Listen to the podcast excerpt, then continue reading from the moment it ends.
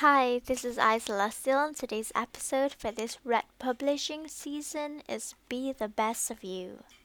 Be the best of you is a phrase that represents the understanding of figuring out who you are and what you want to become by placing those new goals and targets to show that you love yourself and you value every each part of you. Since every year it is an encouragement that everyone should create a new goal and target for themselves, I believe that you guys would want to learn on how to pick and choose your suitable goal.